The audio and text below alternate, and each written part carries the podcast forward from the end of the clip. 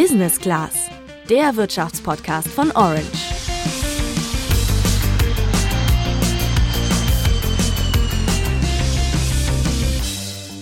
Atomkraft? Nein, danke! Ja, mit diesem Slogan sind viele junge Menschen in Deutschland aufgewachsen und auch die Bundesregierung hat beschlossen, die letzten Kraftwerke bis Ende des Jahres abzuschalten. Manche Expertinnen sagen jetzt allerdings, Kernenergie könnte die Lösung sein, um den Klimawandel zu bekämpfen und uns gleichzeitig dabei zu helfen, von russischem Gas und Öl unabhängig zu werden. Auch die EU meint mittlerweile offiziell, Atomkraft ist gut fürs Klima. Doch wie nachhaltig und sicher ist Atomkraft wirklich? Darüber diskutieren wir in dieser Folge. Außerdem sprechen wir darüber, wie unsere europäischen Nachbarstaaten zur Atomkraft stehen und warum Deutschland da fast schon einen Sonderweg geht. Ich bin Juliane. Und ich bin Laura.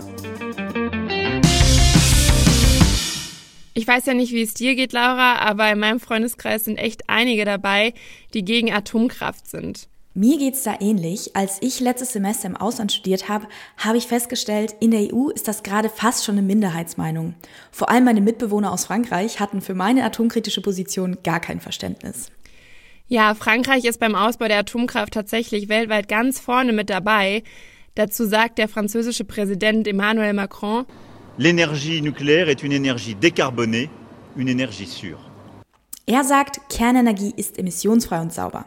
Frankreich ist bei der Atomkraft übrigens der wichtigste Akteur in der EU, denn von den 105 Kraftwerken, die wir hier haben, stehen gut die Hälfte in unserem Nachbarstaat.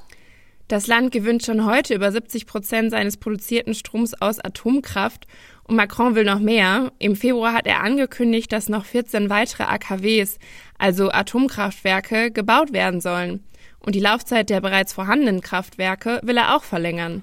Und mit dieser Strategie ist Frankreich nicht allein.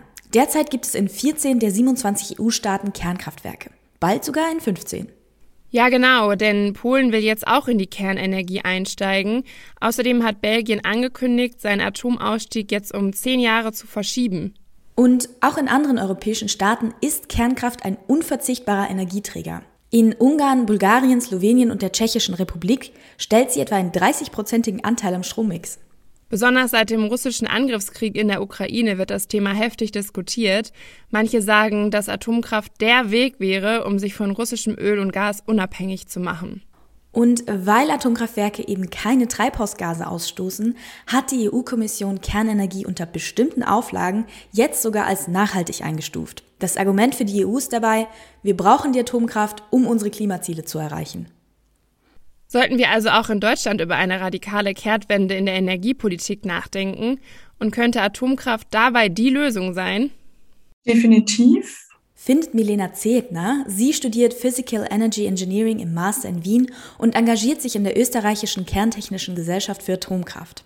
Und mit dieser Meinung scheint sie nicht alleine zu sein. Laut einer Umfrage des Meinungsforschungsinstituts CIVEY sprechen sich aktuell sieben von zehn Deutschen zumindest für eine Laufzeitverlängerung von Atomkraft aus. Ja, ursprünglich war die 24-jährige Milena Atomkraftgegnerin. Sie hat ihre Meinung aber mittlerweile geändert. Was hat sie überzeugt? Dass man auf so wenig Platz so viel elektrische Energie generieren kann. Und auch wenn man sich die Schadstoffemissionen anschaut, bin ich definitiv der Meinung, dass das die Technologie der Zukunft ist. Ganz andere Argumente zählen für Sander Frank. Der 24-Jährige sitzt für die Partei Die Linke im Beirat für nachhaltige Entwicklung Baden-Württemberg. Er war schon mit Greenpeace und Fridays for Future gegen Atomkraft auf der Straße. Also zum einen, weil wir unsere ganzen Anstrengungen investieren müssen, das ist für mich das größte Argument, eben nachhaltig zu werden. Das ist ein großes Problem, weil wir jetzt die Gelder nicht in die nachhaltigen Ströme investieren, sondern in Kernenergie, die wir überwinden wollen. Und zum anderen natürlich auch die Endlagerung, ja, weil wir das Problem immer noch nicht gelöst haben. Und ähm, zum anderen ist natürlich auch ein gewisses Restrisiko übrig, weil Menschen immer mal wieder Fehler machen können und da kann man das beste System haben.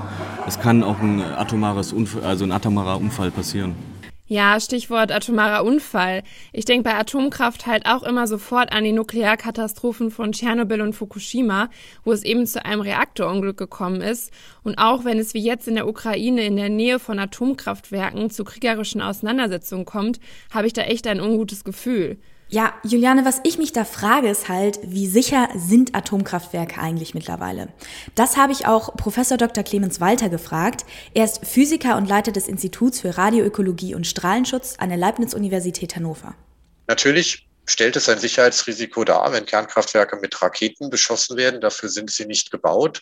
Sie werden sicherlich kleineren Angriffen standhalten. Unsere Kraftwerke haben Betonhüllen von ungefähr zwei Meter Dicke. Die sind auf Flugzeugabstürze ausgelegt, aber nicht darauf, wenn jemand militärisch wirklich es drauf anlegt, diese Anlage zu zerstören. Clemens Walter sagt aber auch, das ist ein Ausnahmezustand. Wenn man darüber diskutiert, wie sicher und wünschenswert die Nutzung von Kernenergie ist, muss man auch sehen, dass sich seit den Unfällen von Tschernobyl und Fukushima sicherheitstechnisch vieles verbessert hat. Die meisten Anlagen, die zurzeit in Betrieb sind, sind in den 80er Jahren entstanden. Das heißt derzeit 40 Jahre im Betrieb. Etliche neuere sind dabei. Und in dieser Zeit hat sich natürlich von den Sicherheitsanforderungen her einiges getan. Das heißt, eine solche Explosion wie in Fukushima wäre hier, ich bin vorsichtig mit dem Begriff unmöglich, aber zumindest sehr viel unwahrscheinlicher. Aber weißt du, was ich echt krass finde, Juliane? Atomkraftwerke will niemand versichern. So ein Supergau wie in Fukushima oder Tschernobyl verursacht Schäden von bis zu 430 Milliarden Euro. Nur mal so zum Vergleich. Das entspricht in etwa dem gesamten Bundeshaushalt für 2022. Kommt es zu so einem Supergau, trägt die Kosten der Steuerzahler. Boah, das ist echt eine Hausnummer. Und ich finde, ein weiterer Faktor, über den man bei Atomkraft als grüne Energieform auf jeden Fall diskutieren muss, ist die Frage nach der Endlagerung. Absolut. Denn auch wenn wir raus wollen aus der Atomkraft, stellt sich die Frage, wohin mit dem radioaktiv verseuchten Müll? Denn davon gibt es eine ganze Menge. Das beginnt bei leicht verstrahlten Werkzeugen und Schutzkleidung und geht bis zu den hochradioaktiven Brennelementen. Und je nachdem, wie krass dieser Abfall verstrahlt ist, kann er halt bis zu mehreren hunderttausenden Jahren radioaktiv bleiben. Eine Lagerung unter freiem Himmel ist in Westeuropa illegal. Deswegen kommen beispielsweise Salzstöcke oder tief in der Erde liegende Granit, Tongesteine und Tuffvorkommen für die Errichtung von Endlagerstätten in Frage. Verständlicherweise hat aber niemand Bock, so ein Lager direkt vor der Haustür zu haben. Unter anderem deswegen ist es super schwierig, einen passenden Ort zu finden. Ein Export in außereuropäische Länder ist dabei übrigens nicht explizit ausgeschlossen. Nur ein Transport von Atommüll in afrikanische, pazifische und karibische Staaten und in die Antarktis hat die EU ihren Mitgliedstaaten verboten. Deutschland und Frankreich verkaufen Atommüll unter anderem nach Russland. In den 90er Jahren kam beispielsweise heraus, dass rund 13 Prozent des französischen Atommülls Open Air in Sibirien auf einem Parkplatz liegt. Auch wird Atommüll immer wieder im Meer entsorgt. Die USA beispielsweise haben zugegeben, dass sie in den 60er Jahren über 90.000 Container mit radioaktivem Abfall vor den eigenen Küsten versenkt haben. So sollte das allerdings eigentlich nicht laufen und genau deswegen ist man auf der Suche nach Endlagern. Dazu hat die EU-Kommission 2011 eine Richtlinie erlassen. Demnach mussten alle 14 Kernenergie nutzenden Länder bis 2015 eine Lösung für die Endlagerung radioaktiver Abfälle finden. In Deutschland wurde das für schwach und mittelradioaktiven Müll schon gefunden. Es liegt in Salzgitter in Niedersachsen und soll 2027 in Betrieb gehen. Für den hochradioaktiven Atommüll ist man derzeit noch auf der Suche. Aber nicht nur der Bau von Endlagern und die Entsorgung des radioaktiven Abfalls kostet. Auch der Abbau von AKWs ist ziemlich teuer. Laut Betreibern etwa 1,2 Milliarden Euro pro Kraftwerk. In anderen EU-Staaten wird aber ja noch nicht ab, sondern erstmal ausgebaut. Aber auch das ist im Vergleich zu erneuerbaren Energien ziemlich teuer. Wenn man heute ein neues Atomkraftwerk baut, liegen die Kosten etwa bei 130 bis 200 Euro pro Megawattstunde Leistung. Windkraft und Photovoltaik, also Solarenergie, sind mit Kosten unter 50 Euro weitaus günstiger. Und oft kosten Atomkraftwerke auch viel mehr als ursprünglich geplant. Ein Beispiel ist das AKW Flonville in Frankreich. Anfang der 2000er wurden die Kosten auf 3,3 Milliarden Euro geschätzt. Der Plan war, bis 2012 mit dem Bau fertig zu sein. Jetzt ist die Fertigstellung für 2023 geplant. Mehrkosten 15,8 Milliarden Euro. Das erinnert mich ja schon fast an den Berliner Flughafen. Für Befürworter von Kernenergie ist aber ein Argument total stark. Sie sagen, den Kampf gegen den Klimawandel können wir nicht ohne die Atomkraft gewinnen. Aber wie grün und nachhaltig ist Atomkraft wirklich? Kommt drauf an, welche Faktoren man in die Überlegung mit einbezieht, sagt Physiker Clemens Walter. Was ist grün? Wenn Sie das an dem CO2-Ausstoß pro erzeugter Kilowattstunde Strom festmachen. Und zwar über den Lebenszyklus. Das heißt, weder eine Solarzelle noch ein Kernkraftwerk entstehen einfach so, sondern die werden gebaut, transportiert, haben einen gewissen Lebenszyklus, werden betrieben, werden wieder abgebaut. Dann ist die Kernenergie sicherlich relativ weit vorne dabei, klarerweise deutlich vor Kohle, Öl und Gas. Wenn man jetzt sagt, nachhaltig ist dieser Begriff CO2-arm, dann würde ich sagen, in dem Bereich könnte man Kernenergie als nachhaltig betrachten. Wenn man einen breiteren Nachhaltigkeitsbegriff anwendet, ist das allerdings nicht mehr so einfach, sagt Clemens Walter. Verlangt man eine starke Nachhaltigkeit, nämlich dass keine Ressourcen verbraucht werden, dann ist die Kernenergie natürlich nicht nachhaltig, denn ich verbrauche ja Uran, ich verbrauche Thorium und das ist hinterher auch weg. Deutschland hat sich ja schon nach der Nuklearkatastrophe von Fukushima für den Atomausstieg entschieden. Derzeit sind nur noch drei AKWs aktiv und auch die sollen eigentlich bis Ende des Jahres abgeschaltet werden. Jetzt wird diskutiert, ob man die Laufzeit aufgrund der Energiekrise nicht doch noch verlängern sollte. Theoretisch wäre das möglich, allerdings kommt sowohl von der Bundesregierung als auch den Betreibern der Kraftwerke allerdings derzeit ein klares Nein. Es bleibt also erstmal bei einem Atomkraft-Nein-Danke für Deutschland. Okay, Julian, lass uns doch nochmal zusammenfassen. Die Technologie hinter der Kernkraft ist in den letzten Jahrzehnten auf jeden Fall sicherer geworden.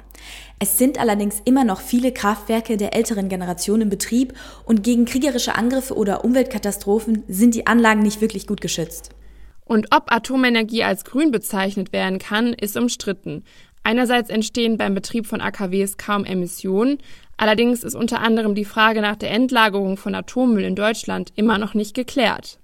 Damit sind wir wieder am Ende einer Folge angekommen. Jetzt würde uns interessieren, wie ihr das seht. Für wie grün und sicher haltet ihr Atomkraft? Überwiegen für euch die Vor- oder die Nachteile?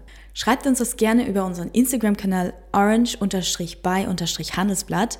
Und wie immer freuen wir uns natürlich auch über eine Bewertung bei Spotify und Apple Podcasts. Und wenn du über alle News von der Börse und aus der Politik informiert bleiben willst, dann schau doch mal auf handelsblatt.com vorbei. Da haben wir ein besonderes Vorteilsangebot für ein Handelsblatt-Abo für dich reserviert. Den Link dazu findest du in den Show Notes. Wir sind dann nächste Woche wieder für euch da. Bis dahin, macht's gut. Ciao!